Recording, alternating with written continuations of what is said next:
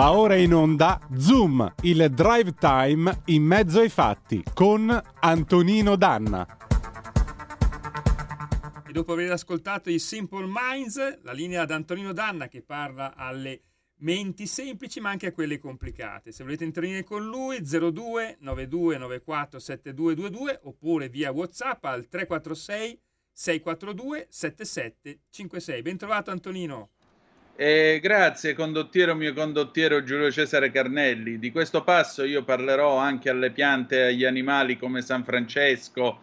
Cioè, qui mi stai attribuendo poteri taumaturgici che non credo di avere. Eh, in studio qua c'è già un lupacchiotto. Eh. Buonasera, dimmi, dimmi. In studio qui c'è già un lupacchiotto. Chi è? No, è un, un cane lupo. Ah, e c'è il gattino Domenico pure. Vabbè, eh, però lui ha paura del cane lupo. Ecco, va bene. Amiche e amici miei, ma non dell'avventura, buonasera. Siete sulle magiche, magiche, magiche onde di Radio Libertà. Questo è Zoom, il drive time in mezzo ai fatti. Io sono Antonino Danna e questa è la puntata di oggi, giovedì 29 di giugno dell'anno del Signore 2023. Cominciamo subito la nostra trasmissione. Vi ricordo, date il sangue in ospedale serve sempre, salverete vite umane. Chi salva una vita umana salva il mondo intero. Secondo appello andate su radiolibertà.net, cliccate su Sostienici e poi abbonati, troverete tutte le modalità per sentire questa radio un po' più vostra, dai semplici 8 euro mensili dalla Hall of Fame fino ai 40 euro mensili a livello creator che vi permetteranno di essere coautori e co-conduttori di almeno una puntata del vostro show preferito con il vostro conduttore preferito. Ma banda alle ciance, prima di aprire i telefoni allo 0292947222 e eh, naturalmente aprire le zappe al 346 642 7756, le vostre zappe o WhatsApp, fa caldo, eh? Fa caldo assai. Stanotte dovrebbe piovere, domani diluviare. Però noi facciamo come Gabriella Ferri nel 73. Tutti al mare, tutti al mare. Chi di voi c'ha le chiappe chiare? Vai, Giulio Cesare, vai. Tutti al mare,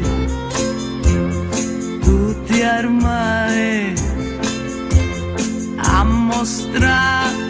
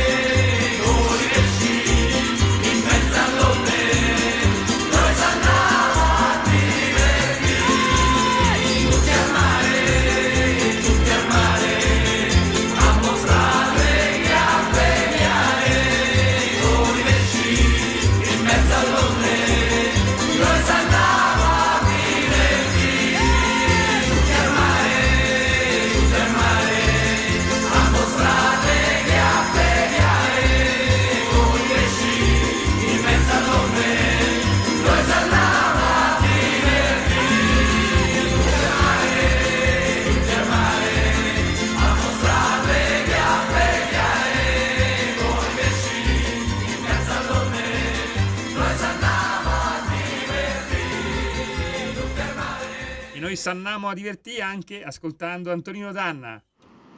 Eh sì, tutti al mare a mostrare le chiappe chiare, miei cari, perché fa caldo, fa caldo assai. Io vorrei ricevere una cartolina da almeno qualcuno di voi che è al mare. Via Bellerio 41 20 146 Milano.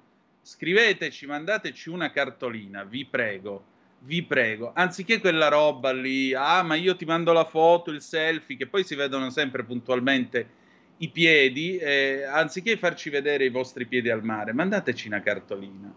Dai, mandate una bella cartolina. Avrei tanto desiderio di mostrare una cartolina in diretta sulla nostra radiovisione sul canale 252 In ogni caso 029294 7222 se volete essere dei nostri oppure 346 642 7756 se volete dire la vostra. Sono arrivate già delle zappe.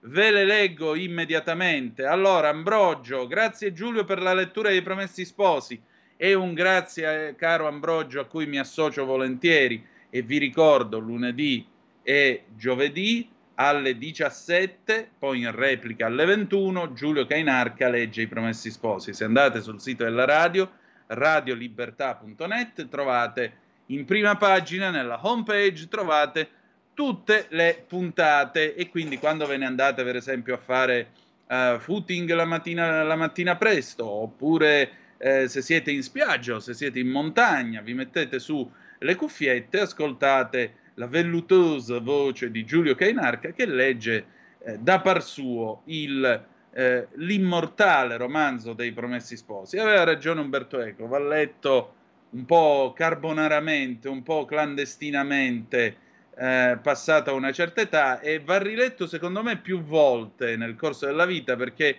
per quello che mi riguarda è un romanzo che ha molto da dire e che si vede da varie angolature eh, con l'andare del tempo. Gianni da Brescia, tutto è colluso con la politica, scienza, scuola, giustizia, quando si dà nove in condotta a due pirla che sparano alla professoressa dimenticando che un comportamento da delinquenti va da sé.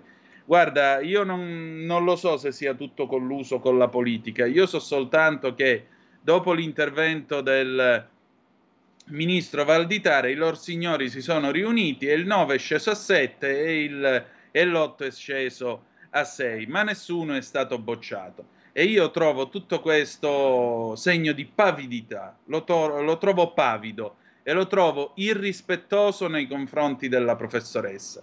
Cioè, se sparare a una professoressa coi pallini di gomma significa e vabbè, ma tanto io ti promuovo col 9 in condotta, cioè 9 in condotta significa essere gente garbata che del GISA ha, no, c'ha tutto tutto bello, sistemato, in ordine, quando ci si presenta non si dice piacere, quando si pranza non si dice buon appetito, non si alza il mignolo quando si beve il vino. Ecco, bisogna essere praticamente come Monsignor della casa, so- Lina Sotis e Carlo Cambi e sua moglie che scrivono, che hanno scritto pure loro dei manuali di bon ton. Ecco, bisogna essere queste quattro persone messe assieme per pigliare nove in condotta altro che sparare i pallini, eh, i pallini di gomma alla prof. Ma state scherzando? Ma, state, ma stiamo scherzando? Poi stamattina leggevo Max del Papa, immenso Max del Papa, che raccontava di, di una che scrive a volte, tutta attaccata anziché a spazio volte, come si scrive in italiano, e pretende la lode e la famiglia ha già fatto sapere alla commissione d'esame che se la lode non arriva fanno ricorso. Ma dove cacchio sta andando sto paese? 0292947222 se volete dire la vostra. Abbiamo telefonate Giulio Cesare? Sì, Michele. Vai, pronto? Eccomi Michele Caruso. Ciao Michele. Buonasera, mi pregio come al solito di intervenire all'interno mh, del tuo eh, pregevole programma eh, Zoom, il Drive Time in mezzo ai fatti sulla talk radio per eccellenza, Radio Libertà, Antonino. Grazie, dici tutto. Eh, grazie al mio editoriale, il punto di Michele Caruso. Dunque, eh, tratterò ehm, di mh, una piaga sociale alquanto eh, che sta dilagando in Italia, che è quella dell'immigrazione clandestina che andrebbe eh, non avrebbe mai accettato di essere pagata per trasformare l'Italia nel campo profughi, quello che abbiamo chiesto noi italiani, a eh, del Consiglio eh, Giorgio perché ci rappresentasse dinanzi al Parlamento europeo di Bruxelles è che le risorse mh, vadano ad alimentare un fondo per difendere i confini esteri, non per gestire l'immigrazione illegale, ma per contrastarla. Così la Premier Giorgia Meloni a Montecitorio ha tenuto una lunga relazione in vista del Consiglio europeo del 29 e 30 giugno. L'Europa oggi riconosce che africani è anche un problema del nostro continente europeo. ma serve anche un segnale del Consiglio europeo per consolidare con ulteriori progressi in vista del negoziato col Parlamento europeo l'intesa che è stata raggiunta al Consiglio giustizia le proposte di regolamento in materia di asilo e migrazione volte a superare le regole di Dublino, regole che ormai sono considerate da tutti superate, ma che per nazioni come la nostra, che difendono i confini esterni dell'Unione Europea, diventano addirittura potenzialmente rischiose, perché ci si espone a flussi legali crescenti appannaggio degli scavisti del XXI secolo, questi scafisti che non si fanno alcuno scrupolo e spregevoli mietono vittime negata pur sempre con il portato di tragedie che continuano a, eh, ad esserci e che purtroppo siamo tutti ehm, così ehm, ehm, dei ehm, come, di, eh, ehm, eh, come si dice in psicologia sociale ehm, c'è la partita degli astanti, se vediamo nel Mediterraneo disumane. Le proposte che sono state concordate certamente sono da perfezionare, ha spiegato la Meloni, vanno però nella giusta direzione, rendono le responsabilità per i paesi di ingresso più sostenibili, valorizzando il concetto di paese terzo sicuro, prevedendo un meccanismo di solidarietà permanente e vincolante, pur con elementi di flessibilità nei suoi confronti. Vado a concludere, eh, si propone che gli Stati che dovessero rifiutare i collocamenti dei migranti paghino quelli che dovevano ricollocare i migranti, ma eh, non eh, avrebbe mai essere pagata per trasformare l'Italia in un campo profughi d'Europa, quello che è stato chiesto e ottenuto è quello che le risorse alimentano invece un fondo per difendere i confini esterni, non per gestire l'immigrazione legale, ma per contrastare. Il vero nodo della questione rimane uno, distingue i migranti economici da chi ha diritto invece alla protezione internazionale, che sono due materie molto diverse che per anni sono state colpevolmente sovrapposte. Molti paesi hanno manifestato interesse per il nostro piano Mattei, si comincia a capire che c'è bisogno di un impegno serio in ogni sede per stoncare il tragico traffico delle vite, il tema centrale sarà quello dell'immigrazione, finalmente è stato riconosciuto che la migrazione è una sfida europea e che richiede risposte importanti se non si affronta a monte il tema dell'immigrazione è impossibile realizzare una politica di immigrazione giusta ed efficace. Non possiamo lasciare che gli statisti abbiano il potere di chi entrano in Europa, ha detto la. Questo cambio di passo significa mantenere alta l'attenzione sui paesi di origine e di transito della sponda servono risposte adeguate e dunque un approccio di cui è pioniere il nostro piano Matteo allora, ti sento male, però il concetto mi sembra abbastanza chiaro. Guarda, da un lato, visto che l'Europa fa finta di niente, l'Italia deve fare da sola. Dall'altro, e quindi deve contrastare lo scafismo, c'è poco da fare. Dall'altro lato c'è, la, la, c'è il concetto di occuparsi dell'Africa e quindi benvenga il piano Mattei. E anche in questo mi pare che l'Italia stia per fare da sola e questo dimostra che questa Europa deve darsi una calmata e soprattutto deve cambiare la sua leadership. Io non posso accettare quello che ha raccontato Annalisa Tardino qualche giorno fa, proprio qui. Eh, siamo andati a Lampedusa con la delegazione europea, eppure quelli lì, i vari esponenti di sinistra europei, continuano a fare finta di niente, continuano a non capire che c'è un confine da pattugliare e da difendere e continuano a blaterare di ideologia. Ecco, ricordatevelo a giugno dell'anno prossimo quando bisognerà andare a votare per l'Europarlamento. Perché se poi dite, ah no, io non vado, che non cambia niente, la colpa è anche vostra, sarà anche vostra. Abbiamo un'altra telefonata, pronto chi è là? Sì, buonasera signor Tonino Lisetta. Oh, cara Lisetta, mi dica. Allora, per il governo Meloni, signor Tonino, il difficile è ora, secondo me e voglio dire il motivo. Meloni deve decidersi, l'interesse della nazione sta nell'alleanza secondo me con Francia e Germania, non mm. nel suo asse preferenziale di sempre Polonia e Ungheria. Se ehm, da Meloni, capa dei conservatori dico io, apre eh, la campagna elettorale per rovesciare il tradizionale asse popolari liberali socialisti, la Meloni, capo del governo, esporrà il Paese, secondo me, a un anno di ricatti e polemiche, avendo già come punto debole proprio il PNRR.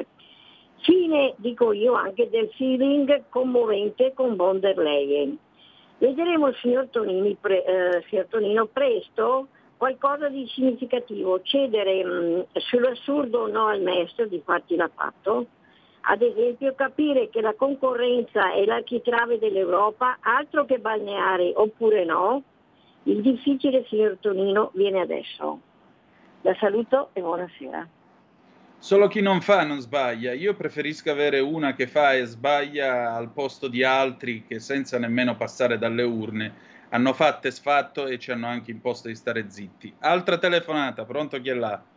Ciao Antonino, sono Marco da Mantova. Carissimo, dimmi tutto. Allora, cosa dovremmo fare secondo l'ultima telefonata? Abbassare il capo? Ma assolutamente ripeto, no. vivere? Ma assolutamente no. Almeno ci si prova. E poi vedremo chi dice la verità e chi non la dice. Allora, ti comunico che io sono stato una decina di giorni a Senigallia. Ah, Non, c'era, non c'era un migrante a chiedere la questua. C'erano soltanto degli ambulanti sulla spiaggia con la loro mercanzia, ma che camminavano, non che avevano come 15 anni fa centinaia di metri di mercanzia appoggiata sulla spiaggia, ma nel paese non c'era un'anima viva di quelle che ballonzolano nelle nostre strade. mm. Quindi eh, questo ci deve far riflettere di come vengano gestite le cose. Poi per quanto concerne il discorso del- della Francia, è una cosa Sì. preoccupante.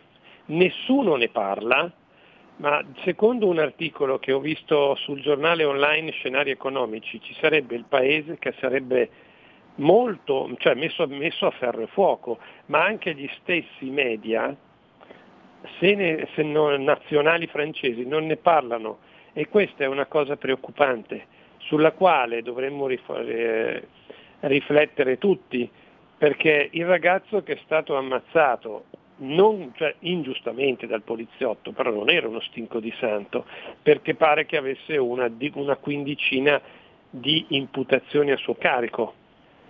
Però non si può mettere a ferro e fuoco un paese per una cosa del genere, perché se dovesse succedere qui in Italia o quello che succede in Germania sarebbe la stessa cosa. È meglio che ci riflettiamo. Ciao Antonino, grazie. Guarda, eh, questo ricorda molto l'incipit eh, del romanzo Sottomissione di Michel Houellebecq. Eh, la Francia nel romanzo viene squassata da una serie di rivolte, prendono fuoco eh, le chiese, ci sono sparatorie, ma nessuno sa nulla, non se ne parla nel paese. E, per quanto riguarda Parigi, sì, è da tre giorni almeno che in Francia le cose vanno male. La BBC poco fa diceva che eh, stanotte a Parigi non ci saranno i mezzi pubblici in giro per le strade. Ora voi provate a immaginare una città come Parigi, la capitale di Francia, senza i mezzi pubblici, praticamente col coprifuoco. Col coprifuoco. Questo vuol dire che un'integrazione che non è stata mai fatta e che è stata solo arrendevole cedevolezza, arrendevole cedevolezza nei confronti di una certa cultura che peraltro è stata lasciata a se stessa, è chiaro che poi vengono i, vengono i nodi al pettine e quando i nodi cominciano a venire al pettine questo è il risultato. Questo bisognerebbe dirlo a tutti quegli accoglioni eh, collaterale o senza, che ogni volta ti fanno la predica e il discorso che il mare non deve avere confini, che bisogna costruire ponti e non muri. I muri non è che sono sicurezza soltanto per quelli che stanno dentro, ma anche sicurezza per quelli che stanno fuori. Questo è il punto.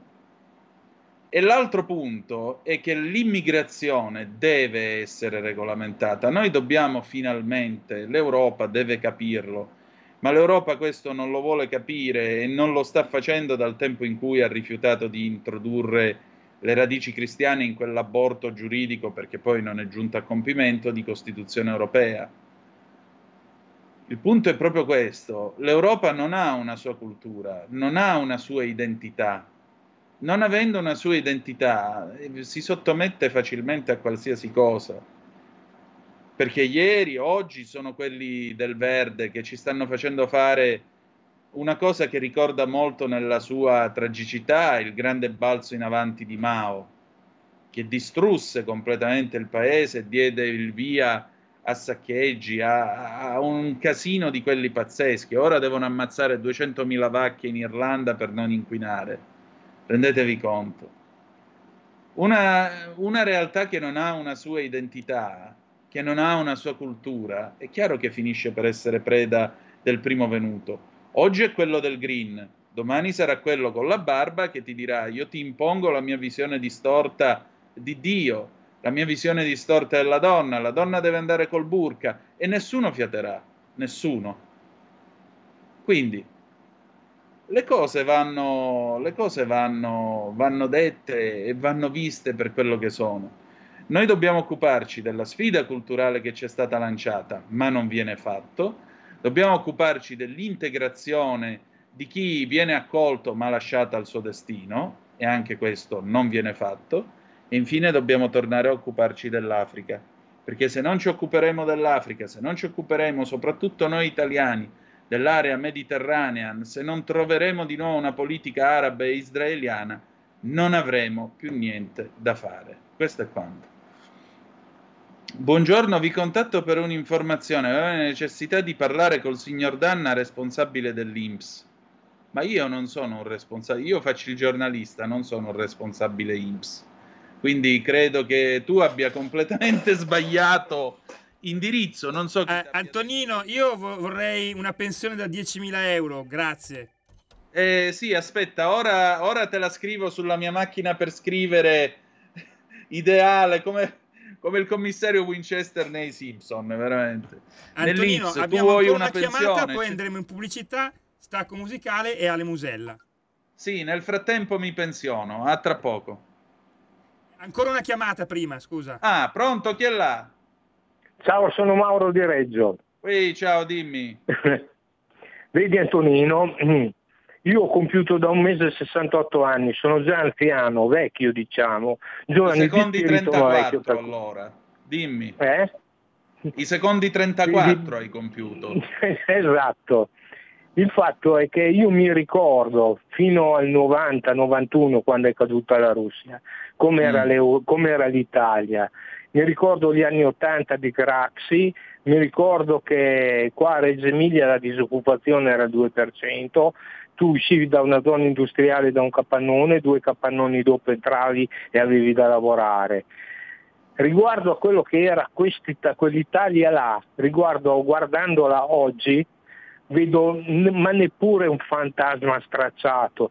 Siamo diventati un paese mm, spulcioso, stracciato, rovinato completamente nel, nel- nel sistema sociale cencioso e, e- e con un sacco di poveri e io veramente non so, non riesco al mondo tutte le cose hanno un limite, un fiume è lungo tanto, il Kilimangiaro è alto tanto e secondo me l'Italia, grazie a questi che per 30 anni da Mani Pulite in poi hanno fatto e disfatto quello che potevano grazie a un sistema costituzionale che fa schifo, perché andrebbe rifatto anche questo, hanno portato l'Italia oltre il limite possibile de- delle sue possibilità. E non so quanto tempo ci vorrà per riuscire a fare questo. Tieni conto anche di un fatto, nell'80 eravamo 4 miliardi, un solo miliardo era industrializzato, i 3 miliardi us- usavano la zappa, oggi siamo in 8 miliardi, ci sono 4 miliardi erotti che stanno lavorando perché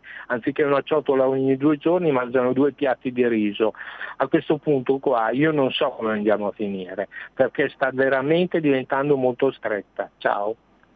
Grazie tante. Andiamo in pausa. I Duran Duran, The Reflex 1983, a tra poco.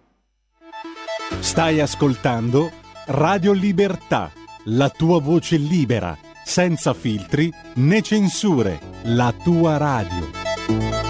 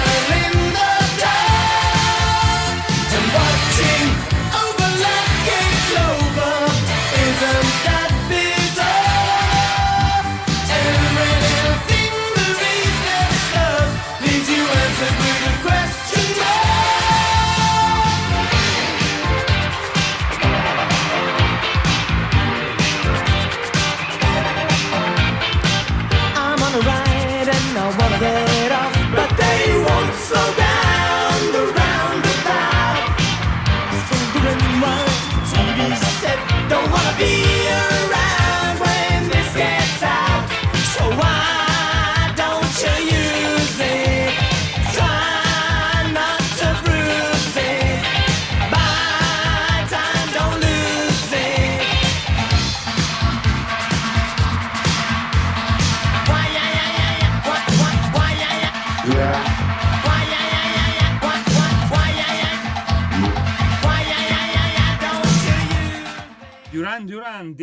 Reflex. Ridiamo subito la linea ad Antonino Danna. E beh, era il 1983, l'album era Seven and the Ragged Tiger, i sette e la tigre striata e i Duran Duran incidevano The Reflex, uno dei pezzi più famosi, più gettonati di quell'anno e in generale degli anni 80. E di reflex parliamo nel senso di macchina fotografica, per chi ha il telefono c'è Ale Musella e stasera si parla di contemporaneità narrata da una foto. Del resto, Rod Stewart l'ha detto, un'immagine racconta una storia. Chi siamo noi per non essere d'accordo con lui? Maestro, buonasera. Ciao, buonasera. Allora, eh, da dove mi parli? Perché ti sento un po' lontano. No, no, no, sono sempre in quelli forti dei mari. Ah, ok, perfetto, perfetto. Allora, senti, tu l'altra volta mi avevi chiesto tre fotografie che secondo me raccontano il Novecento. Eh, io ne ho trovate tre, in realtà sono di due eventi e non di tre eventi. Allora, la prima è questa che state vedendo sul canale 252 del Digitale Terrestre, o se preferite eh, sull'app Twitch e, e canale YouTube della radio. Questo è il miliziano morente di Robert Capa, questo famoso miliziano spagnolo durante la guerra civile spagnola tra il 36 e il 39 Capa è riuscito a scattare nel momento esatto, nell'attimo esatto in cui quest'uomo è stato colpito e quindi si vede la sua sorpresa, il dolore, l'abbandono, ha nella, nel braccio destro la carabina, il fucile che sta per lasciare per terra e anche lui si sta per accasciare a terra. Andiamo avanti con la seconda foto. Vediamo un po'. Allora, la seconda foto che adesso, eccola qua, la seconda foto è una foto a colori ed è una fotografia che è stata scattata da uno dei palazzi su Via Fani il 16 marzo del 78 e si vedono eh, l'alfetta della scorta che tampona la Fiat 130 dove viaggiava Aldo Moro e davanti c'è la 128 bianca che ha bloccato tutto il corteo. Ovviamente ci sono i poliziotti, c'è un sacco di gente, si stanno facendo i primi rilievi. Questa foto mi colpisce sempre perché in Via Fani si parlò di geometrica potenza. Qui invece di geometrico c'è soltanto il caos, completamente disorganizzato. Andiamo avanti con l'ultima foto. L'ultima foto è una foto in bianco e nero, una Polaroid in bianco e nero che è stata scattata da qualcuno dei brigatisti ed è la famosa immagine che fu diffusa dopo il falso comunicato numero 7 nell'aprile del 78 e c'è Aldo Moro con Repubblica in mano, eh, dietro c'è la bandiera delle Brigate Rosse e lui ha questa espressione che sembra quasi accennare un sorriso, incredibile ma vero. Ecco, anche questa secondo me è un'immagine che, raccolta, che racconta molto. Tu che ne dici, Ale? Ma allora, sai, quando parliamo di fotografia, la fotografia, come ti ho detto, è molto da reportage o comunque del cogliere l'attimo, no? eh, dal, dalle quali poi dopo una fotografia uno può, una volta quando si dipingeva, doveva avere la, persona davanti per ore, per cui dovevi, dovevano rimanere in posa per infiniti tempi, adesso invece anche gli artisti eh, spesso e volentieri fanno la fotografia e poi dopo ehm, ritraggono o, come si dice, disegnano quello che vedono eh, grazie alla fotografia. Questo per quanto riguarda l'arte. Quando eh, i tre istanti che tu hai raccontato adesso, la bellezza di quello era proprio essere al momento giusto nel, posto giusto. Eh, che, che, secondo me quello che poi è anche quello che denota la, la vittoria del Pulitzer eh, è proprio essere, cioè, riuscire a cogliere l'attimo. Perché? Perché la fotografia bella, uh, scattata bene o perfetta, a parte che può sembrare stucchevole, però fondamentalmente hai tutto il tempo che vuoi per prepararla, no? per prepararla in studio, per, per, cui tutta quella parte legata a, all'istinto, all'essere, eh, io mi ricordo quando collaboravo con Carlo Mari, che è un fotografo mh, della scuola di, eh, di Gastel, eh, lui adorava um, l'Africa e mi, mi, raccontava che alcune volte per fare lo scatto giusto doveva aspettare la luce giusta, eh, il momento giusto, insomma c'era una, ricerca, no? c'era proprio anche questa passione dietro. Poi la, il reportage, come quello che mi hai detto tu, cioè, c'è anche la fortuna di essere l'unica persona davanti. E, come, so, come, il primo che è arrivato quando c'è stato l'incidente mortale di Lady Diana, no? in quel caso lì non c'è quanto è bravo il fotografo, c'è il fatto di aver documentato una situazione. No?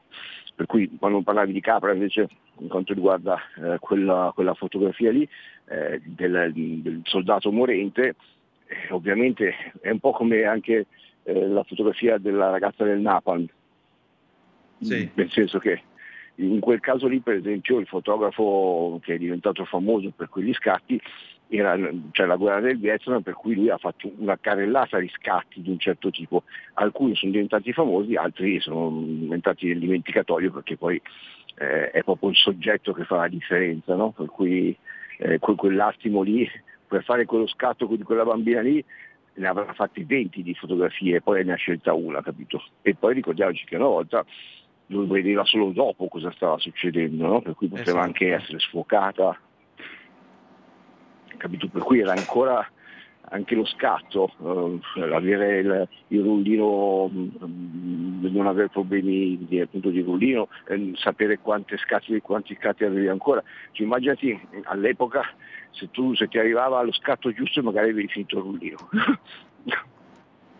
Guarda, eh, il fatto è che quando si va quando si fa questo genere di fotografia bisogna essere pronti a tutto, bisogna avere delle macchine sostanzialmente affidabili e bisogna anche avere arte di arrangiarsi, perché nel caso della guerra del Vietnam non mancano per esempio testimonianze di fotografi che addirittura hanno sviluppato i rullini eh, dentro gli elmetti rovesciati, usandoli come bacinelle con il bagno chimico proprio per procedere allo sviluppo della pellicola in bianco e nero.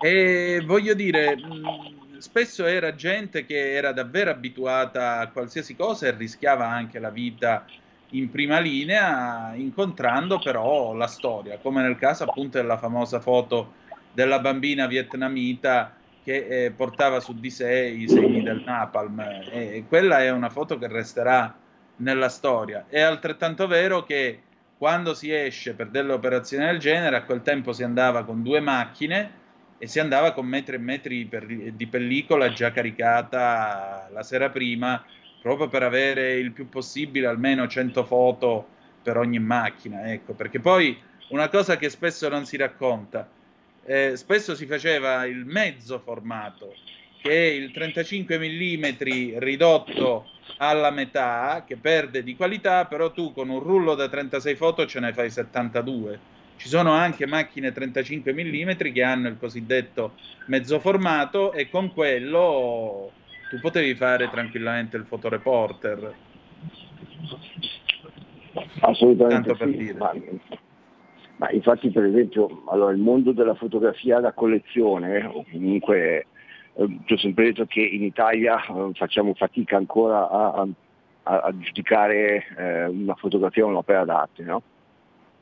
perché eh, intanto c'è la ripetitività, cioè il fatto che possa essere ripetuta all'ennesima potenza, nel senso che un'opera d'arte fine a se stessa è proprio quella che tu dici ce l'ho solo io, no? Quando tu hai un rullino in teoria dovresti ehm, dovresti comunque eh, garantire che le foto non sono più di sette, eh, per cui mh, quello che tu stai comprando è unicità e, quant'altro, però non avrai mai la certezza automatica.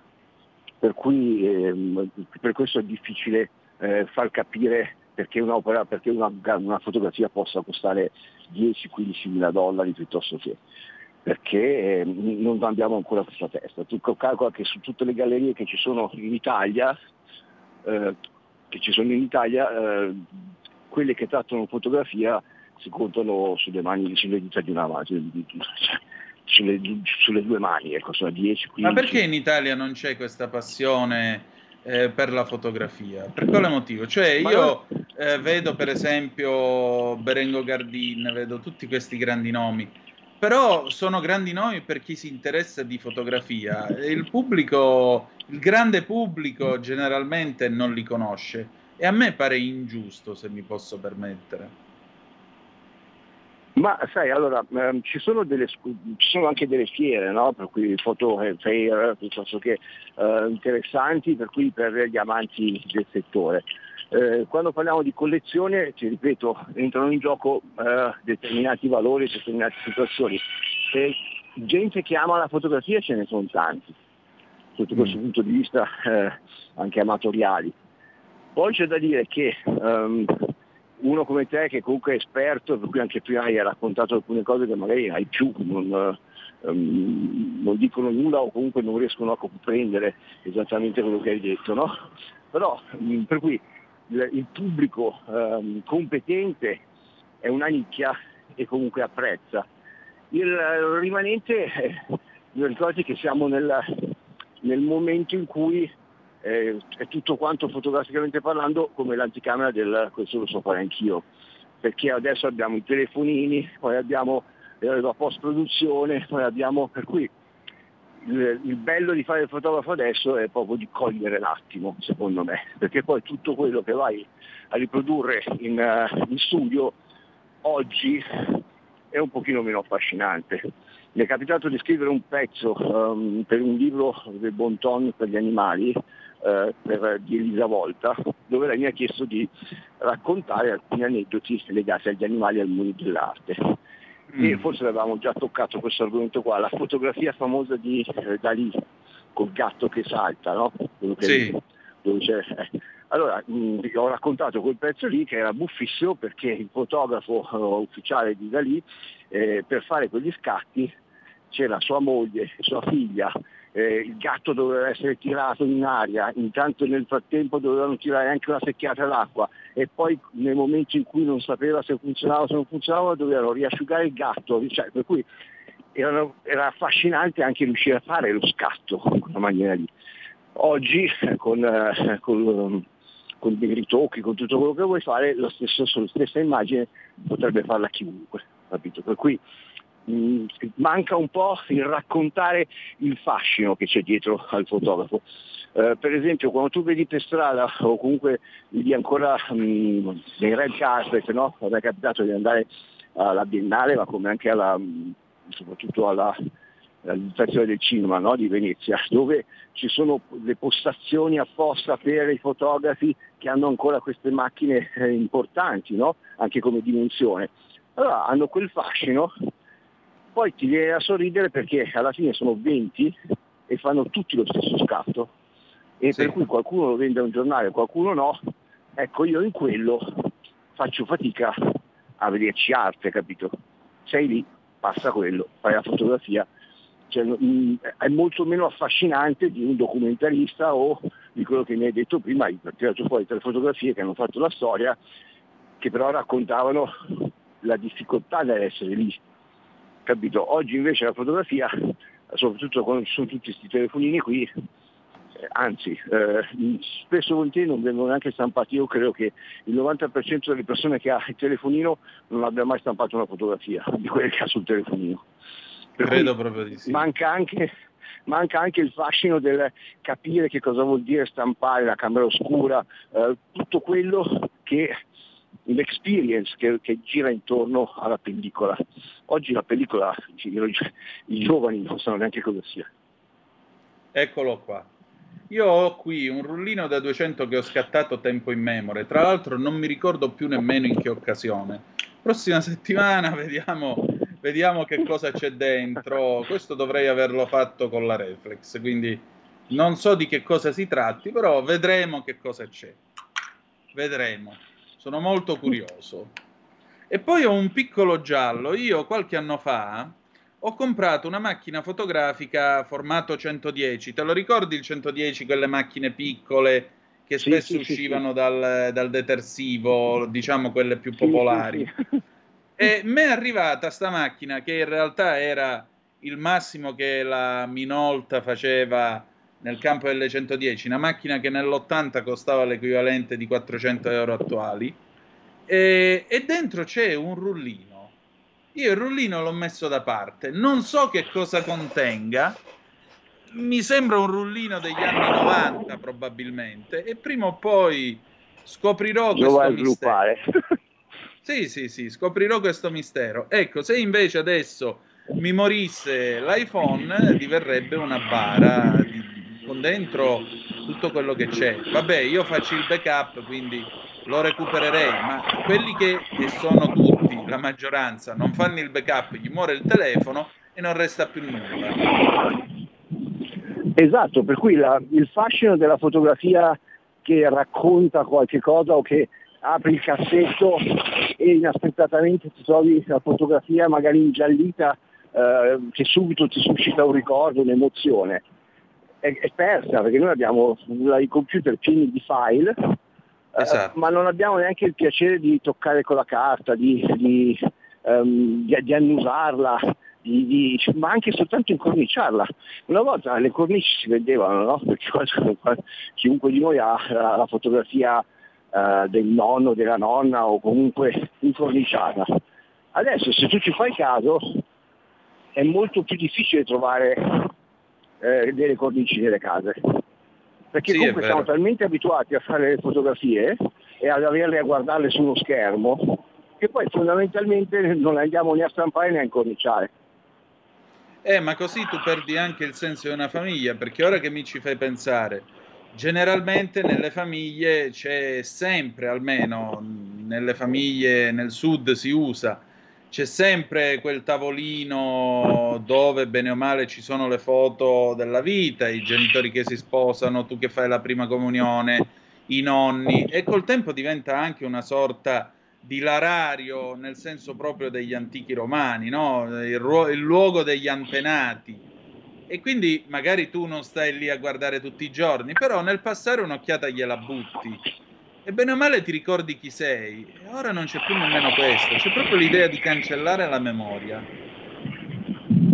Sì, resettare, capito? Ehm, a me capita, io ho ancora degli album che ho il piacere di farli vedere a mia figlia, no? Perché Certo. la mia figlia che ha 21 anni gli dico ti faccio vedere due robe sul telefonino, dopo che ha visto quattro fotografie si è già rotta le balle.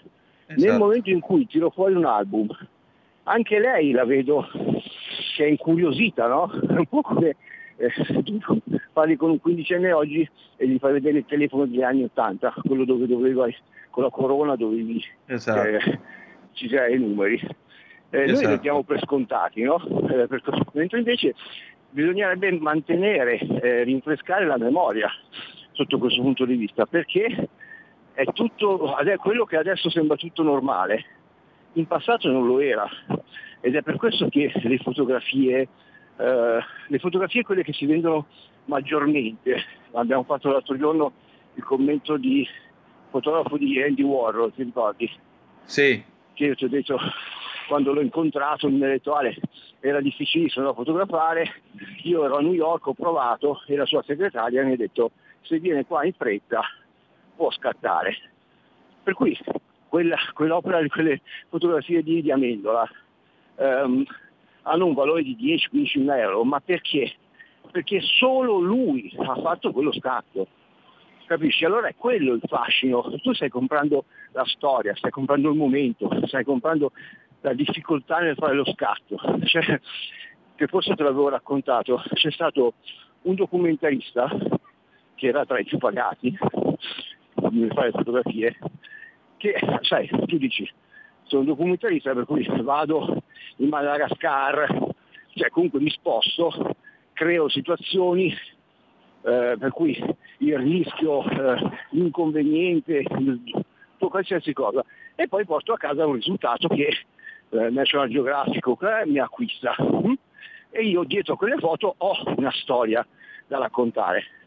Beh, questo hanno beccato che invece aveva il monitor Super HD Wanagana a casa e lui si metteva davanti alla televisione e faceva le foto. oddio mio.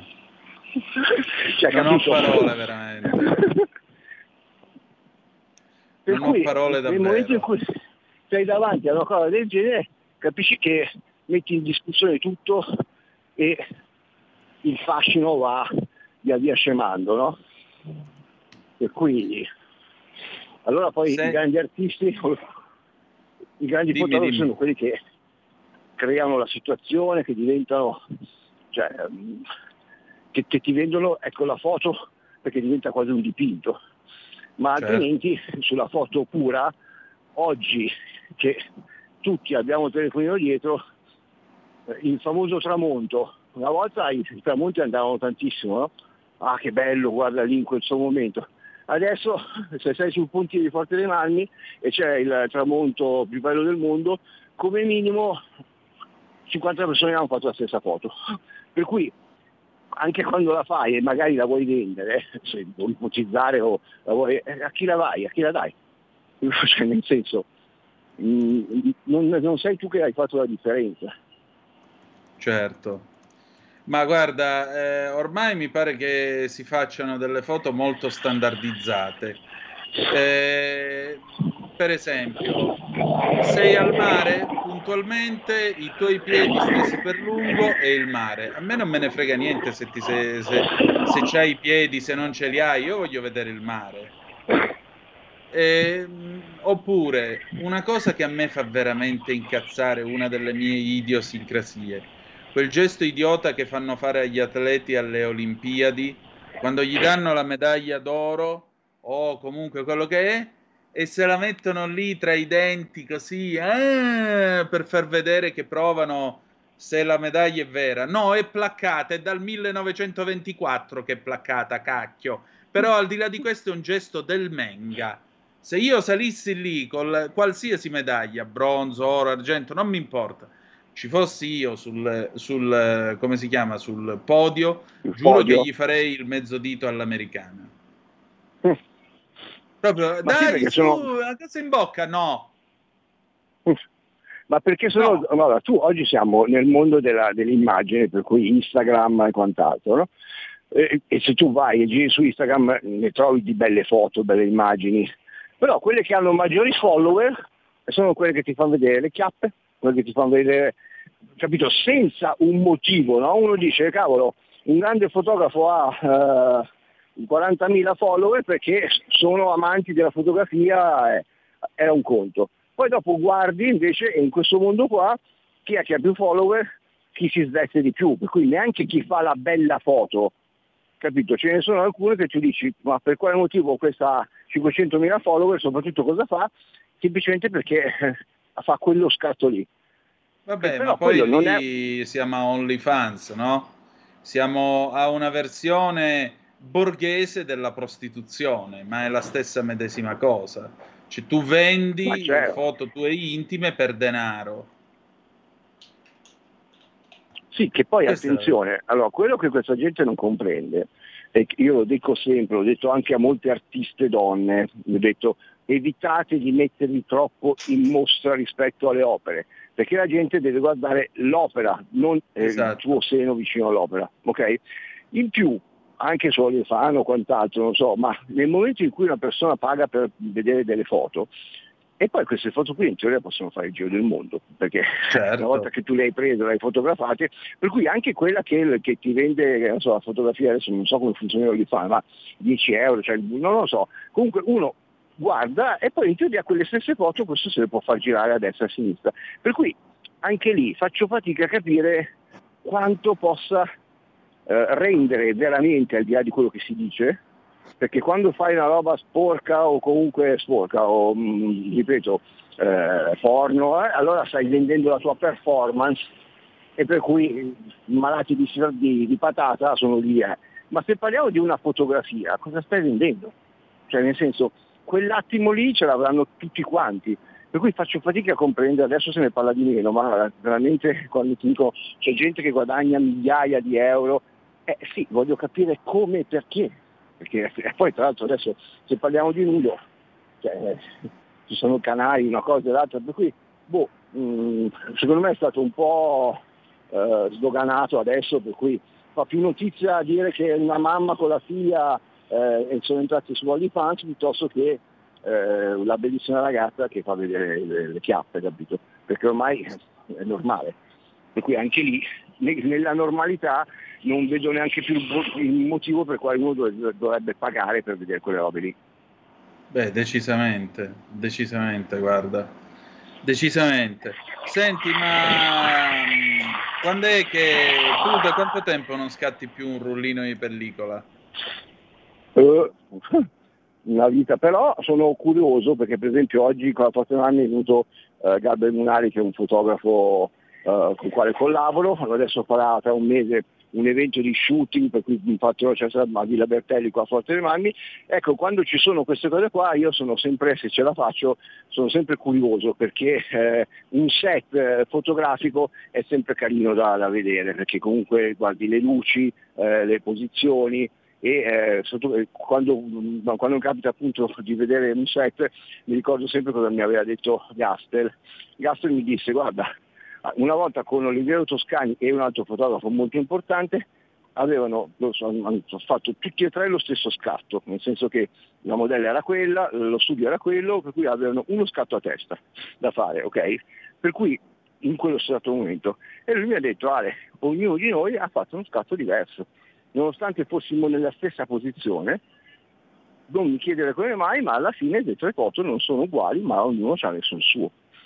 Cioè, per certo. cui è una sensibilità particolare, insomma, vai a, a, lavorare in una certa maniera, come i ritratti fotografici, eh, ti ho detto che Gassel mi diceva, Ale, eh, i miei ritratti costano a parte che era generosissimo per cui conosco un sacco di persone alle quali gli ha regalato gli scatti e basta, se no comunque se tu è un lavoro per cui costavano anche 5-7 mila euro un ritratto da lui. E lui mi disse sempre, mi ha sempre detto adesso io dopo due scatti ho la foto giusta, perché so già, solo che non posso fermarmi perché sennò questo dice scusa hai fatto due scatti ti do 5 mila euro non va bene, capito? Per cui la sensibilità, la capacità, eh, l'esperienza che uno può avere, allora è quello che paghi, capito? L'experience, è, è esatto. per quello che fa fatica la fotografia a, ad essere venduta um, nelle gallerie. E meglio non si poteva dire. Ale, io ti ringrazio come ogni giovedì e ci si risente giovedì prossimo, va bene? Va bene, un abbraccione a tutti. Grazie a te, un abbraccio. Noi andiamo in pausa e poi eh, direttamente al 1978 Adriano Pappalardo con Baby. Mamma! E dopo Carlo Cambi. A tra poco. Stai ascoltando Radio Libertà, la tua voce libera, senza filtri né censure, la tua radio.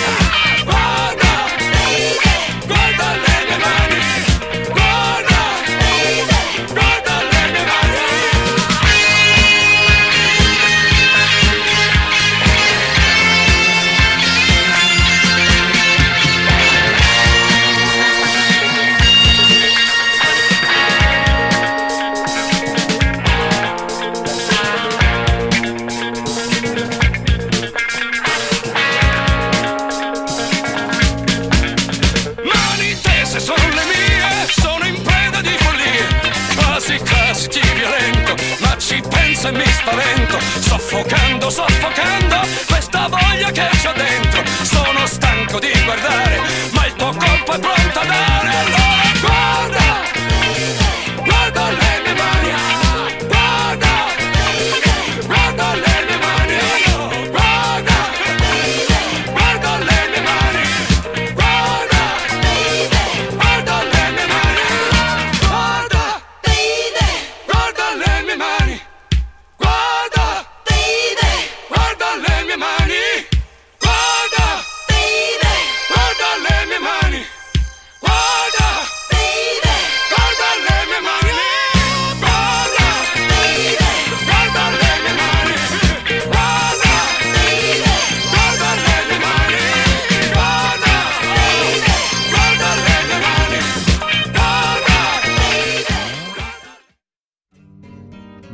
in onda Ufficio Cambi, l'economia come i conti di casa, con Carlo Cambi. Andare, camminare, lavorare.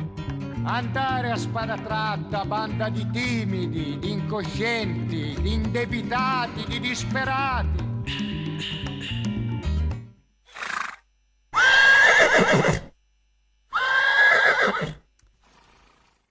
E la linea va a Carlo Cambi e Antonino Che Danna. dice a Carlo Cambi?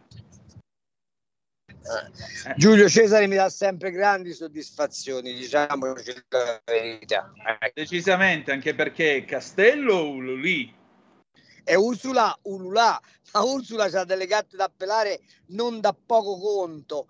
Ho visto che oggi il signor Weber, il capo di ha detto che sul Green Deal bisogna fare marcia indietro e la signora Ursula von der Leyen, come sapete, ha legato il suo nome e anche la sua speranza di rielezione, evento peraltro mai verificatosi nella Commissione europea, al successo sul verde e che- ed è stata spernacchiata lei e Timmermans in maniera abbastanza rilevante dalla Commissione Ambiente. Quindi mi sa che il castello rimane ululì, ma la signora non ululà per molto tempo. Vabbè, Beh, ma è di avanti, questi va. giorni, tra l'altro, la notizia che la Volkswagen ha ridotto la produzione di auto elettriche perché in Europa la domanda è, molto, è bassa.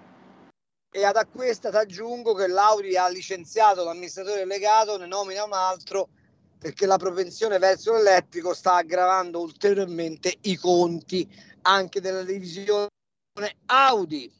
Ecco, tanto per gradire. Ma guarda, io continuo a bruciare dinosauri morti che va bene lo stesso. Senti, Carlo, sta Dimmi. settimana è la settimana delle liti sul MES, lo ratificano, non lo ratificano, si fa, non si fa.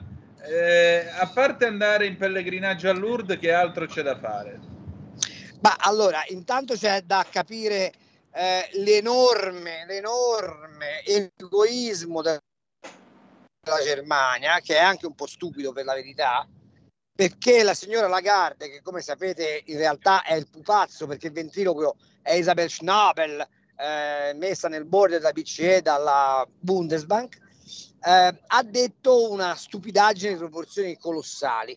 Lei nella conferenza stampa di Sintra due giorni fa ha detto faremo altri rialzi, ma la nostra azione è guidata dai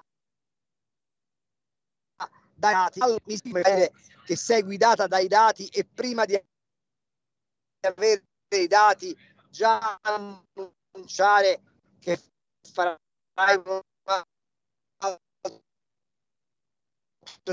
rialzo dei tassi costituita perché la Germania che in questo momento sta soffrendo economicamente in maniera disperata deve per forza difendere il potere d'acquisto delle sue famiglie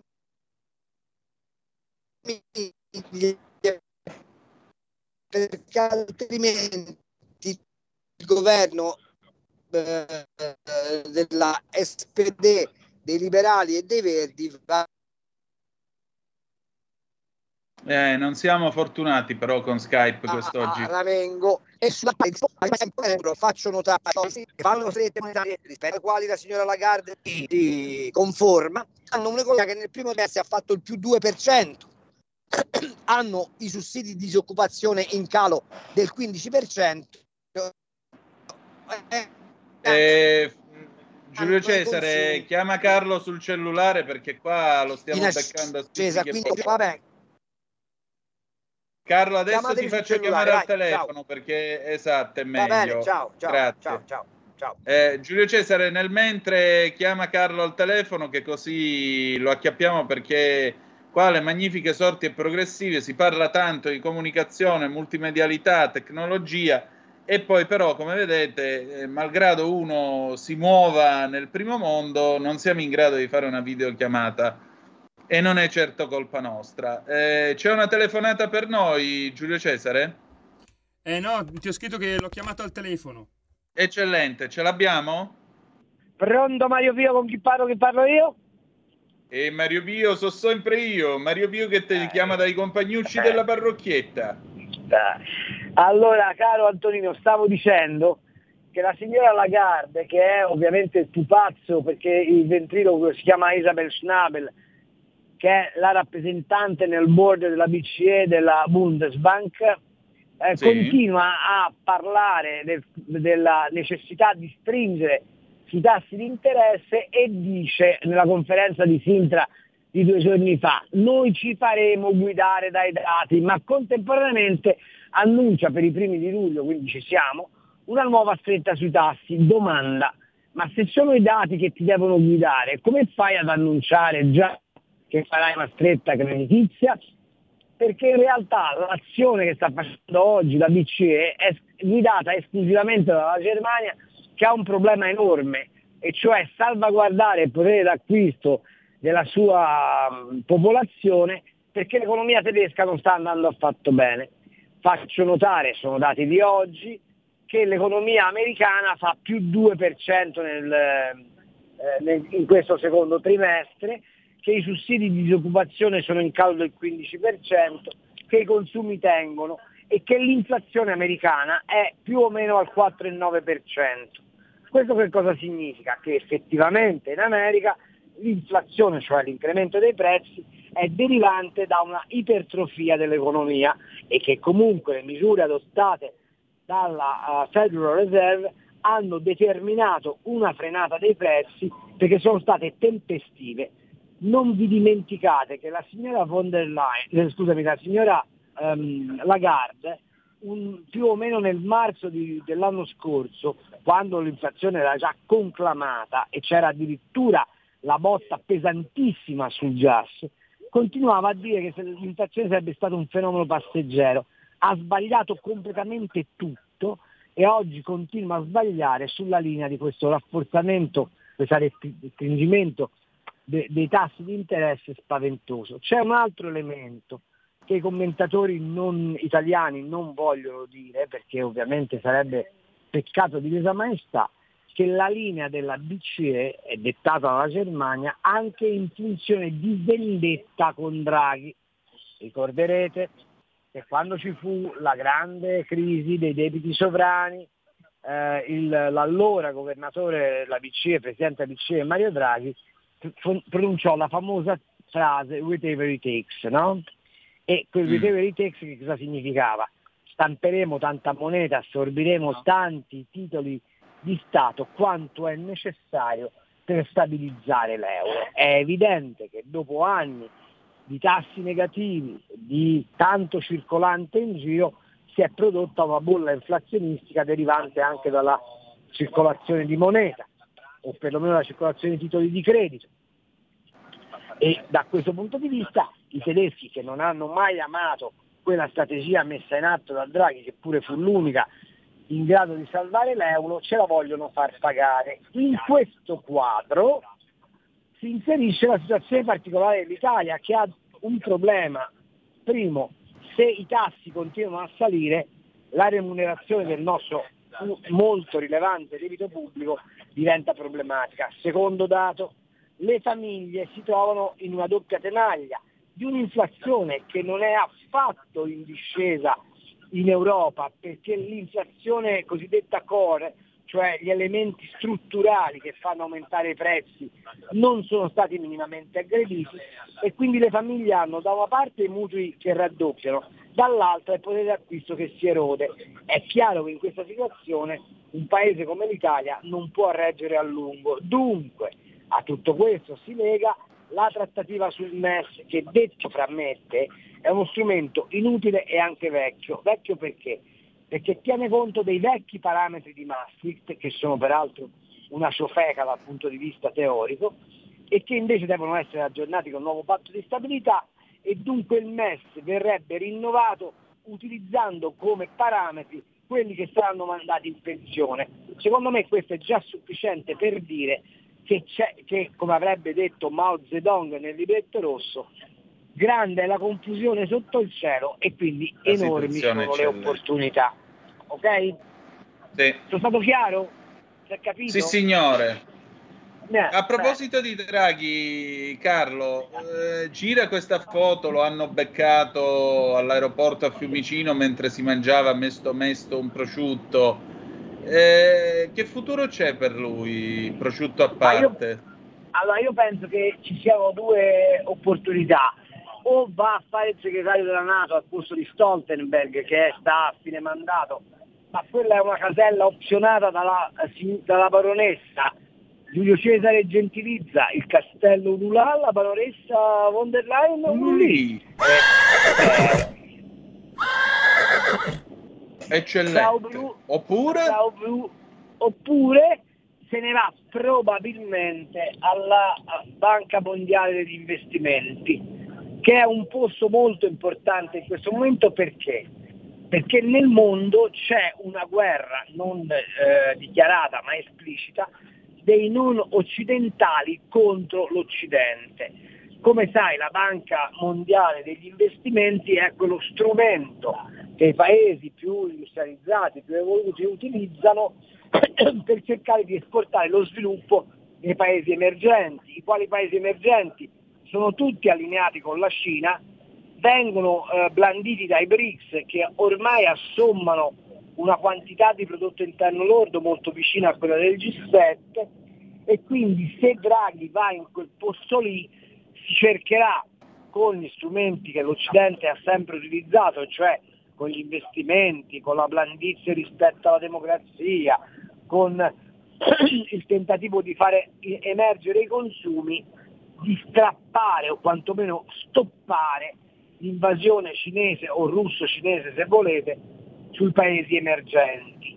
Con un però che questa azione mal si concilia con gli allarmi verdi, che sono quelli che continuano ad agitare l'ONU, l'OMS e la FAO.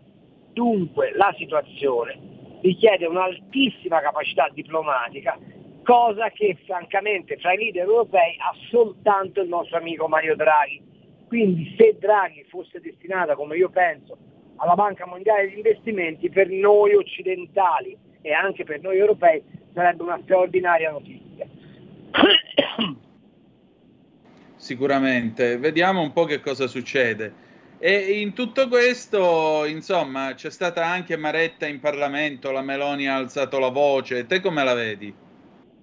Io vedo che la Meloni ha dei toni eh, molto assertivi che da una parte sono caratteristici del personaggio, la donna è fatta così, eh, dall'altra hanno una funzione, cioè evitare fughe in avanti dei partiti della maggioranza. Faccio notare che per esempio da parte della Lega c'è un'infinita serie di distinguo che, che Matteo Salvini fa fatica a dire esplicitamente, ma che per esempio eh, Romeo, Morelli, eh, buona parte dei sottosegretari ogni tanto fanno emergere. Ti faccio un caso, oggi Gusmeroli eh, salutava come un evviva evviva eh, il passaggio di un emendamento che potrebbe portare alla scomparsa di quella pratica francamente molto borbonica, ma lo dico pur sapendo che l'aggettivo borbonico non corrisponde al vero della storia, dell'anticipo delle tasse degli autonomi sul reddito presuntivo. Come sapete tutte le partite IVA, siano esse artigiani, commercianti, artisti, eccetera, eccetera, pagano un anticipo di tasse presumendo che avranno nell'anno eh, di riferimento fiscale lo stesso, almeno lo stesso reddito che hanno conseguito l'anno precedente, che vuol dire che tu paghi in anticipo le tasse, ma se poi o te fai male, o perdi clienti, o c'è un problema qualsiasi, intanto lo Stato si è beccato i soldi e poi tu eh, te li devi andare a recuperare. Ecco, Gusmeroli faceva oggi notare che è riuscito a far passare, credo, l'emendamento che dovrebbe abolire questo anticipo, cioè che dovrebbe far, uh, far passare eh, l'idea che le tasse si pagano a reddito acquisito e non a reddito presunto, che è un dato di civiltà fiscale. Poi se ne può, pe- si può pensare bene o male che si vuole degli autonomi, gli evasori, non evasori, però è evidente che è un dato di civiltà fiscale. Tutta questa roba qua evidentemente mette un po' in discussione alcuni elementi portanti della politica della nazione che come vedete è molto indirizzata a tutelare i ceti più deboli, perché non ti dimenticare che dentro la pancia di eh, Fratelli d'Italia c'è quel pezzo di destra sociale che ha sempre fatto concorrenza sul terreno dei sussidi, dell'assistenzialismo e dello statalismo anche alla parte più diciamo troschista, anzi più bolscevica della sinistra. E quindi c'è questo scontro di, eh, eh, come posso dire, idealità tra chi ha una visione abbastanza liberale dello Stato come male necessario che invece ritiene che lo Stato debba intervenire alla composizione dei conflitti. Eh, questi distinguo, la Meloni li avverte e quindi va in Parlamento dicendo eh, una frase che, de- che sarebbe più eh, aderente a Luigi XIV che non a una bionda ragazza di straordinario talento che è le tasse moi, ok? Certo. Tradotto per, gli, per quelli che pagano in camaldolese lo Stato sono io. Sì. Eh, lo Stato sono io mi sembra anche questo abbastanza assertivo. Dove ci può portare una politica del genere? Beh, sicuramente ci può portare a considerare l'Italia non più un paese del tutto malleabile da parte degli alleati europei. Non ti dimenticare che la Meloni sta ragionando in ottica giugno 2024.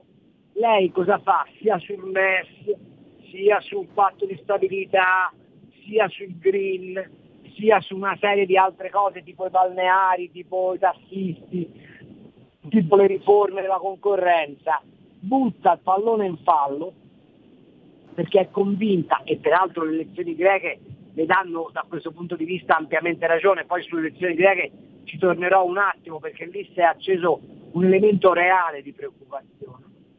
Um, lei butta questi palloni in fallo convinta che le europee, non in, solo in Italia, ma in tutta Europa, andranno in direzione una svolta a destra, d'altra parte il Green Deal dal punto di vista dell'alienazione di consenso all'Europa ha fatto dei disastri inenarrabili eh, e quindi pensa che se ci sarà questa svolta a destra lei potrà col suo gruppo conservatore condizionare le scelte del blocco indubbiamente più numeroso che è quello del PPE ed arrivare ad una Commissione europea dal luglio del 2004 in avanti che sarà più pronta a, mitigare sia sul piano dei parametri economici sia sul piano della tolleranza sulle riforme eh, la posizione italiana.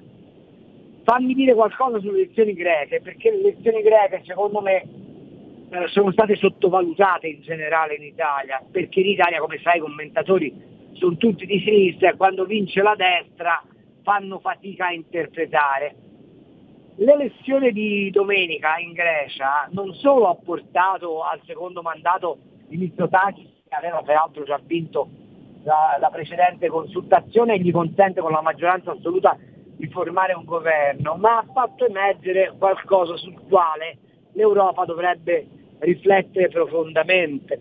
Ora voi sapete che 12 anni di cura della Troica europea hanno, sono costati ai greci il raddoppio della mortalità infantile, la disoccupazione è arrivata al 25% e al record mo- mondiale dal punto di vista dei paesi sviluppati occidentali di due famiglie in povertà assoluta ogni dieci.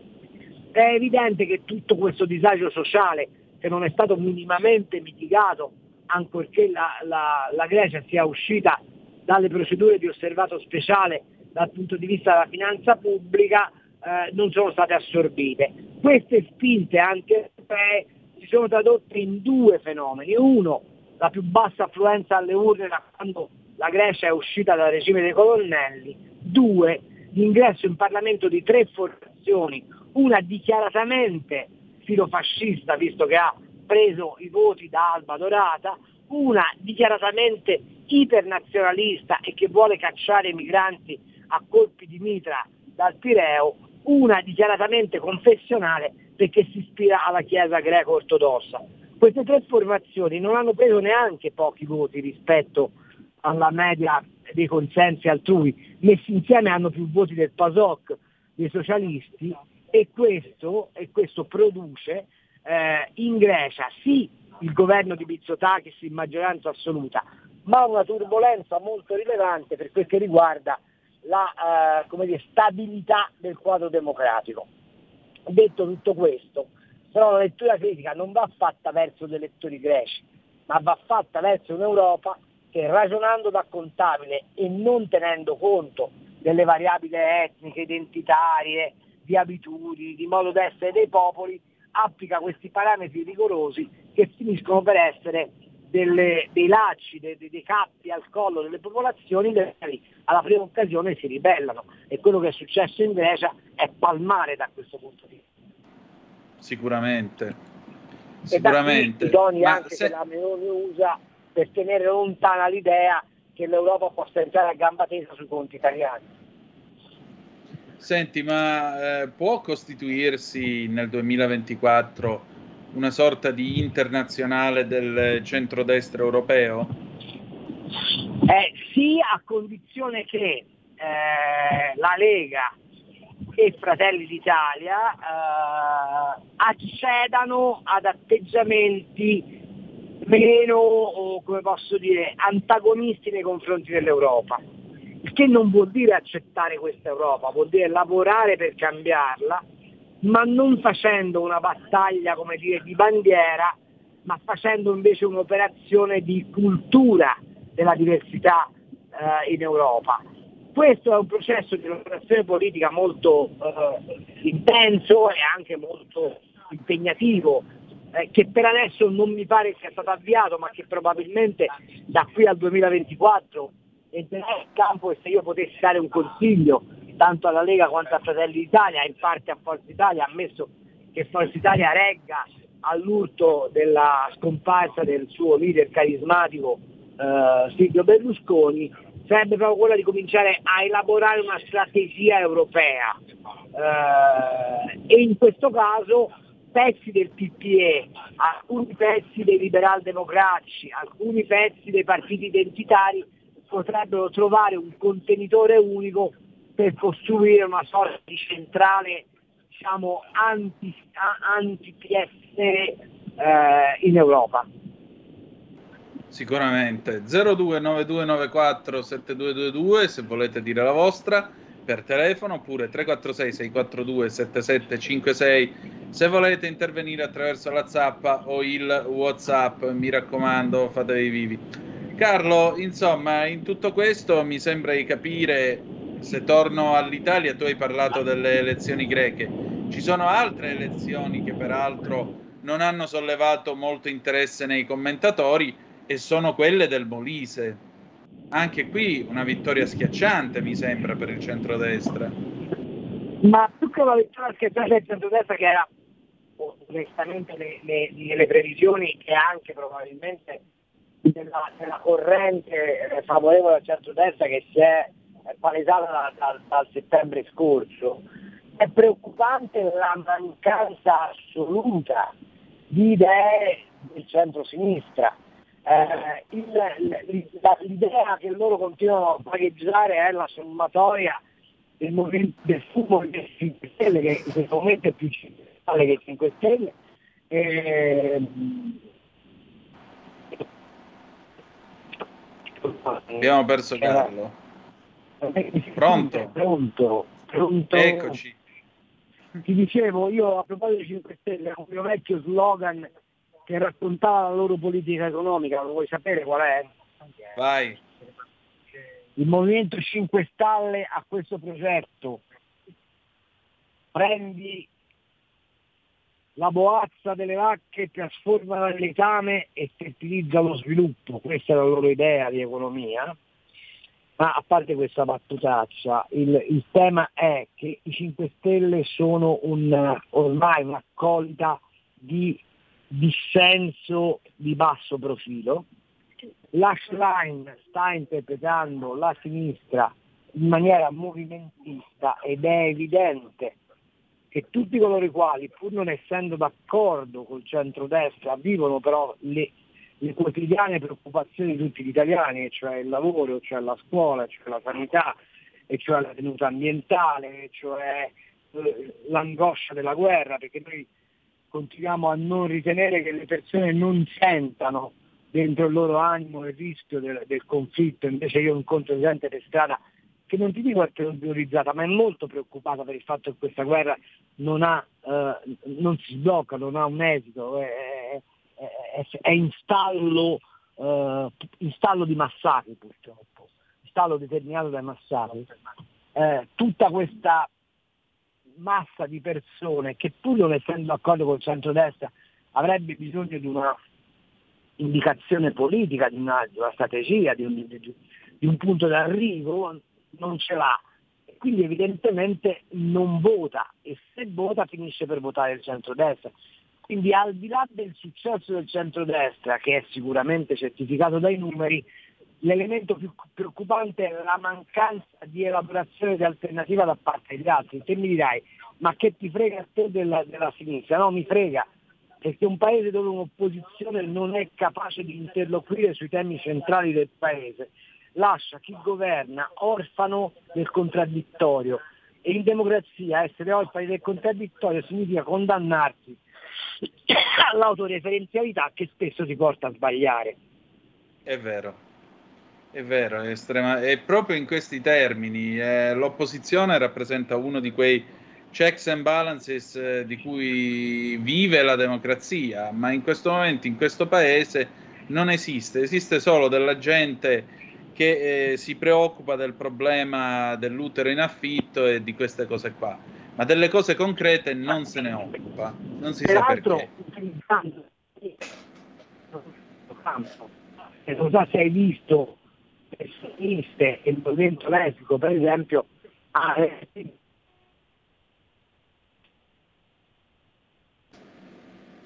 No, non abbiamo visto niente perché il segnale è saltato di nuovo, il segnale del cellulare. 30 secondi di pausa e poi recuperiamo Carlo Cambi. Vai Giulio Cesare. Stai ascoltando Radio Libertà. la tua voce libera, senza filtri né censura. La tua radio.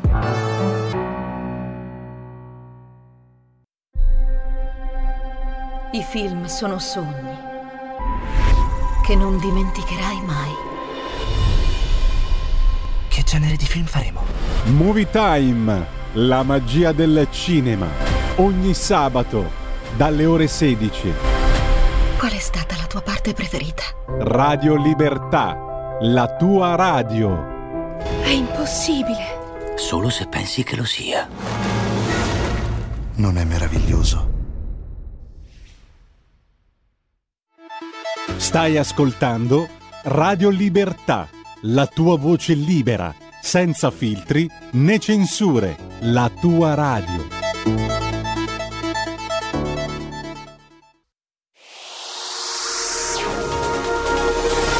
Exclusive Dance Chart. Exclusive Dance Chart.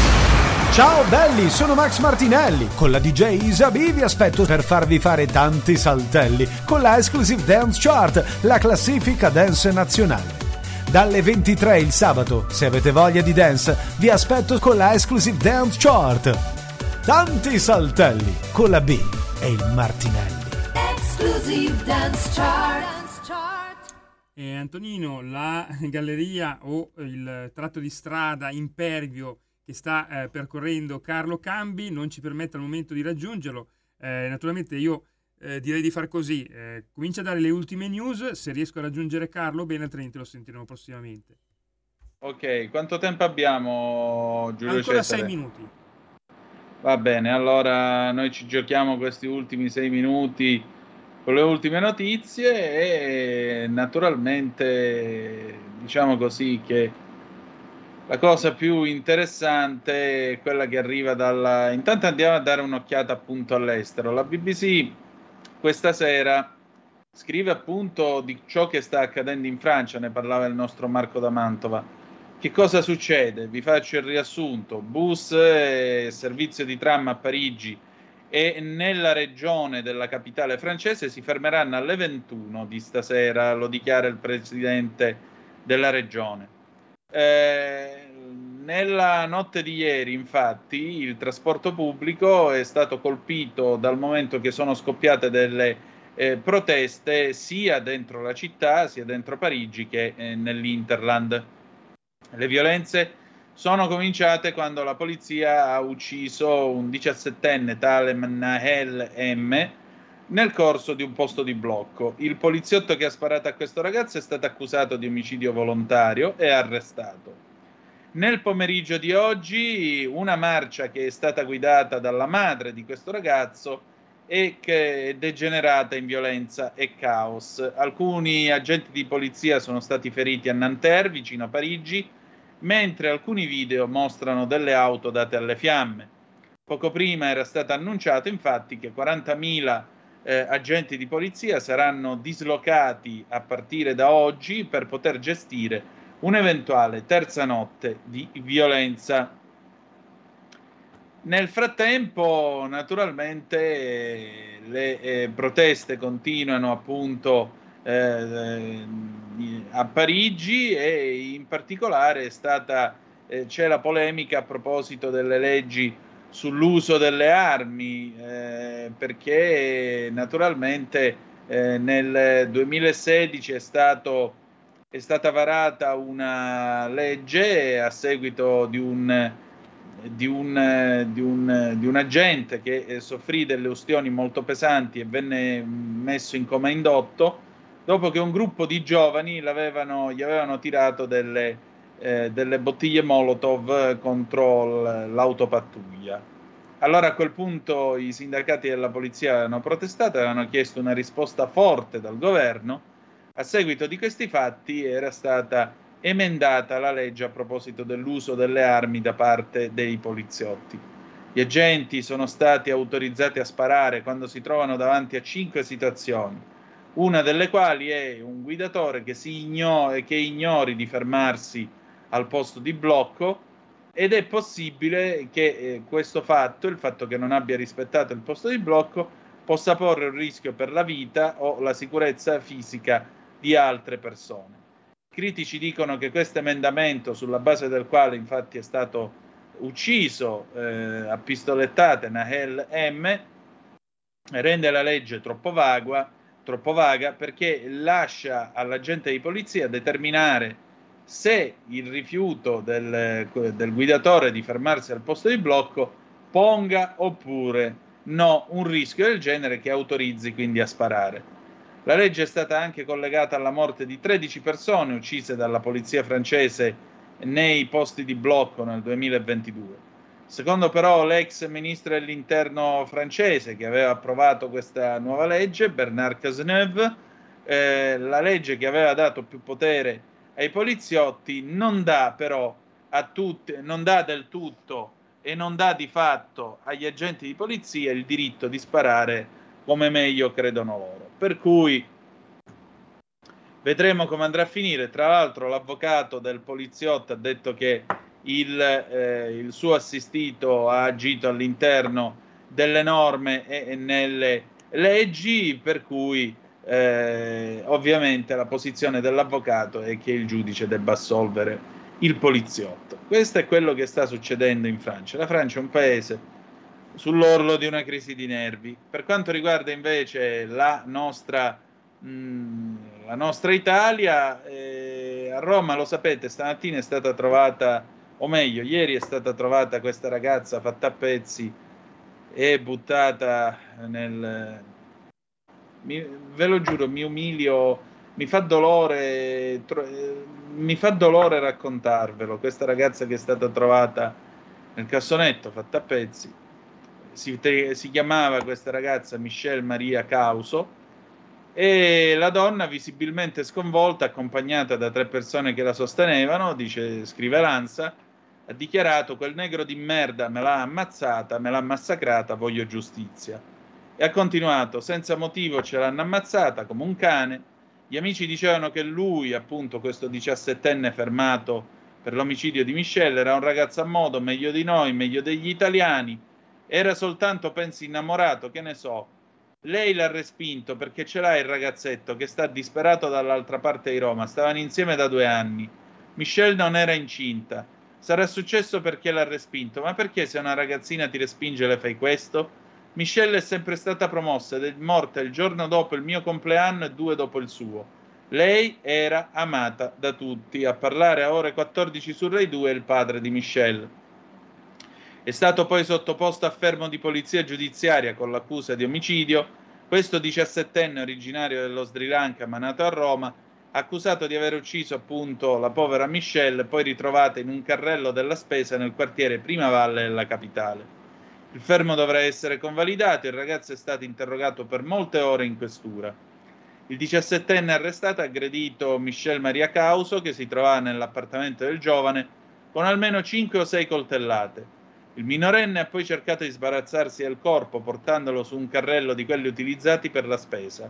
In base a quanto si apprende, inoltre, i due non erano fidanzati e la ragazza, hanno voluto sottolineare gli inquirenti, non era incinta. In base a quanto ricostruito, la giovane ha tentato di difendersi, ma i fendenti l'hanno raggiunta in varie parti del corpo. Risposte più certe arriveranno dall'autopsia che la procura per i minori affiderà. Quando è stato bloccato dalla polizia, il minorenne aveva ancora le scarpe sporche di sangue. Il ragazzo ha cercato di portare il cadavere della vittima su un carrello per la spesa, ma un passante ha notato le gocce di sangue e ha allertato le forze dell'ordine. Gli inquirenti, che hanno ascoltato per tutta la notte l'indagato, volevano, vogliono accertare il movente. I due non erano fidanzati, ma forse si frequentavano da qualche tempo. Nel sacco c'è del pesce, avrebbe detto questo il diciassettenne fermato oggi per l'omicidio a Roma di Michelle Maria Causa, ad un vicino di casa che insospettitosi anche per il sangue che usciva dal sacco, ha poi allertato le forze dell'ordine. Il giovane vive al primo piano della palazzina di via Dusmet, al piano di sotto dove il diciassettenne abita con la madre. È fidanzato con una ragazza di origini brasiliane in Italia per studio che racconta ciò che è successo ieri. Il mio ragazzo ha visto il sacco nero, lui ha chiesto cosa era, se voleva una mano a trasportarlo perché sembrava pesante. Il ragazzo ha detto che c'era del pesce, spiega la giovane, ma il mio fidanzato si è subito allarmato e ha chiamato la polizia.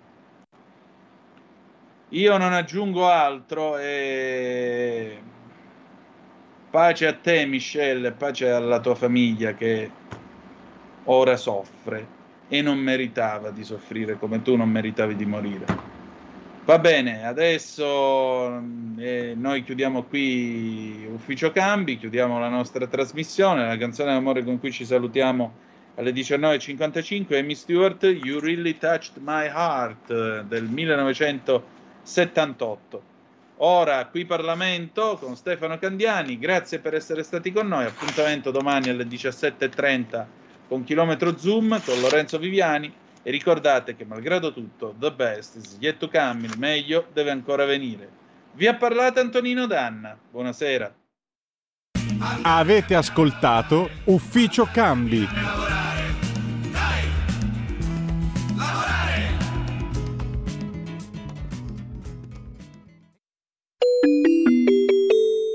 Qui Parlamento. Deputato Stefano Candiani ne ha facoltà. La ringrazio Prego. Presidente.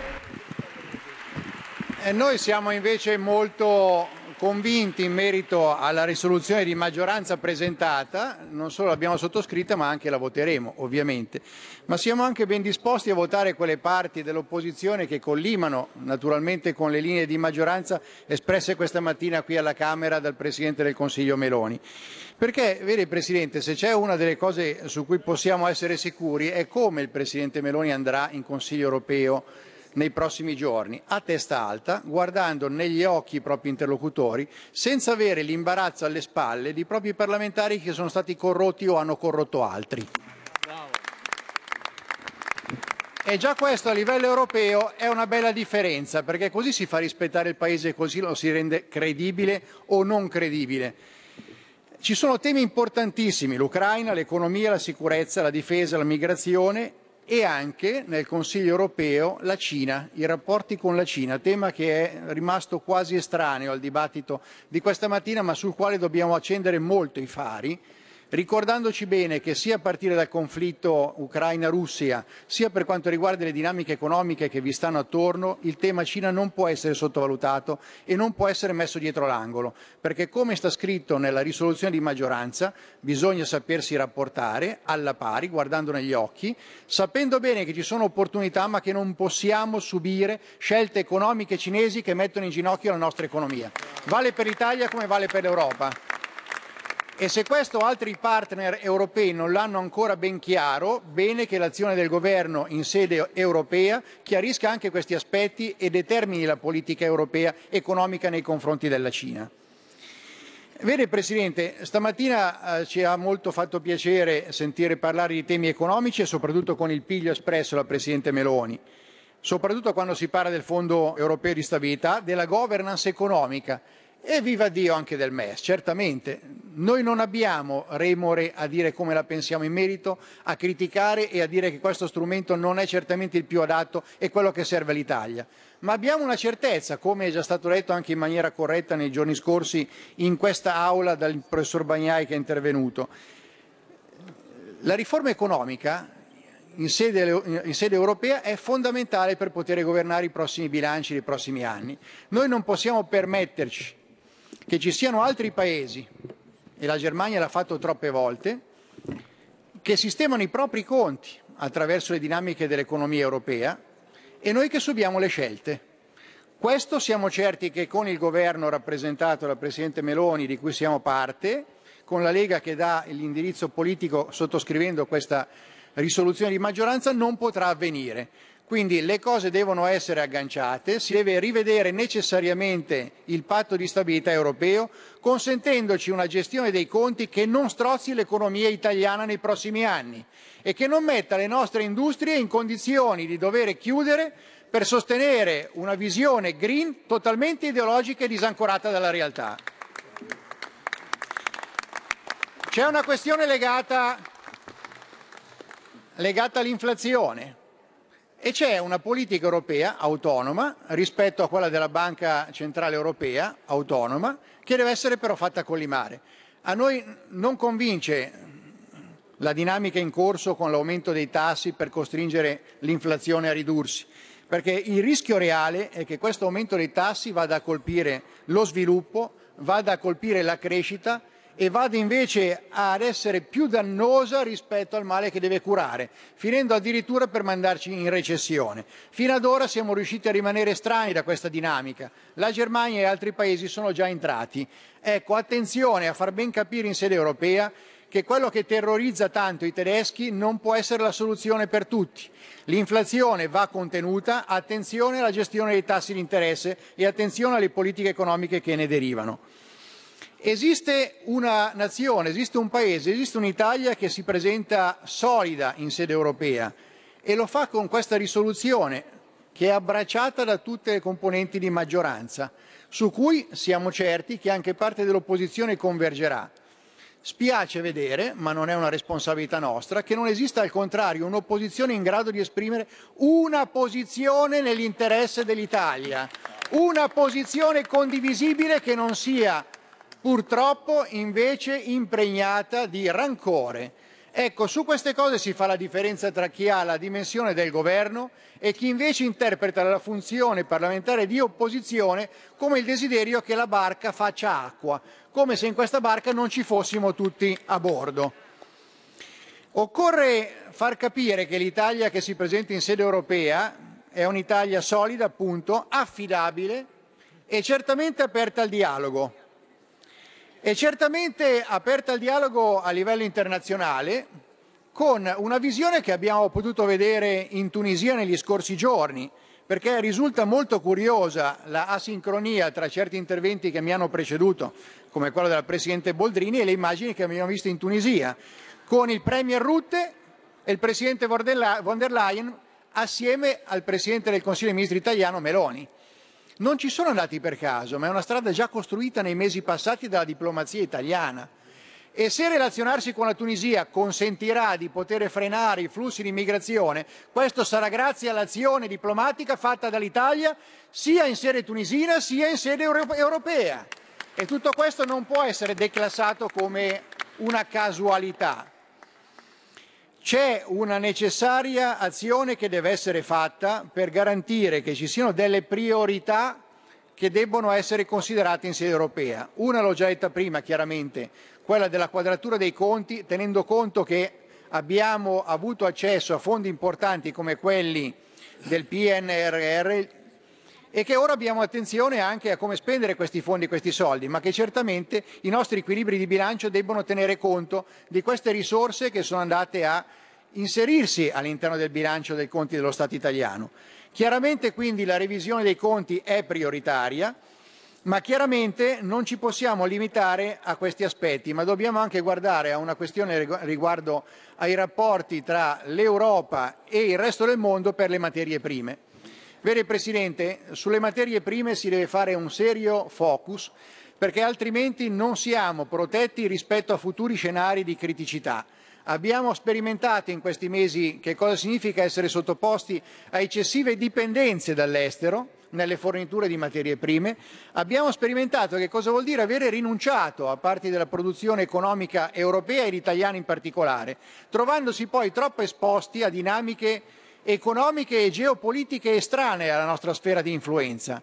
Abbiamo bisogno che si recuperi autonomia e indipendenza nella disponibilità delle materie prime per lo scenario europeo e per lo scenario italiano necessariamente. Senza questa autonomia non saremo mai liberi di poter sviluppare le nostre politiche, sia economiche interne sia estere rispetto al resto del mondo, a partire appunto dai rapporti con la Cina.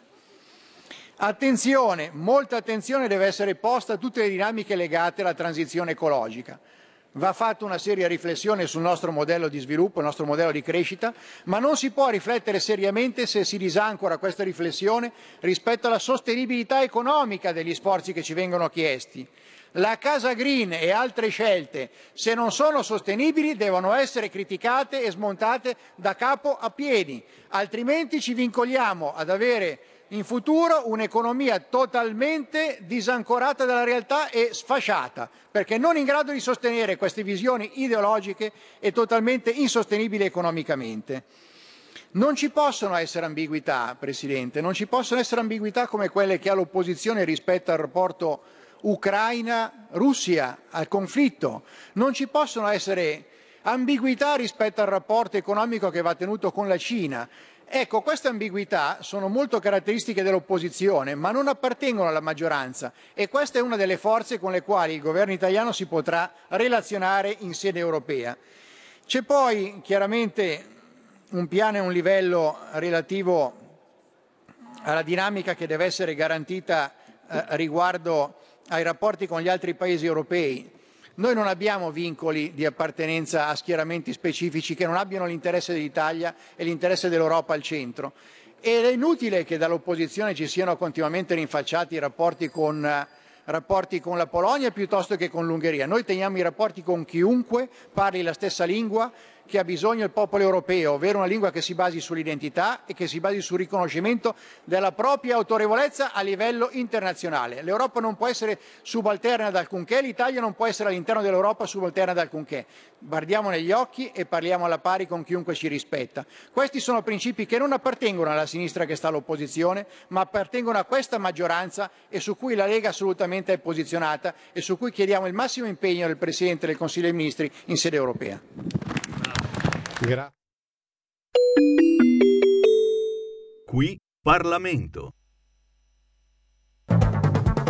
Avete ascoltato Zoom, il drive time in mezzo ai fatti.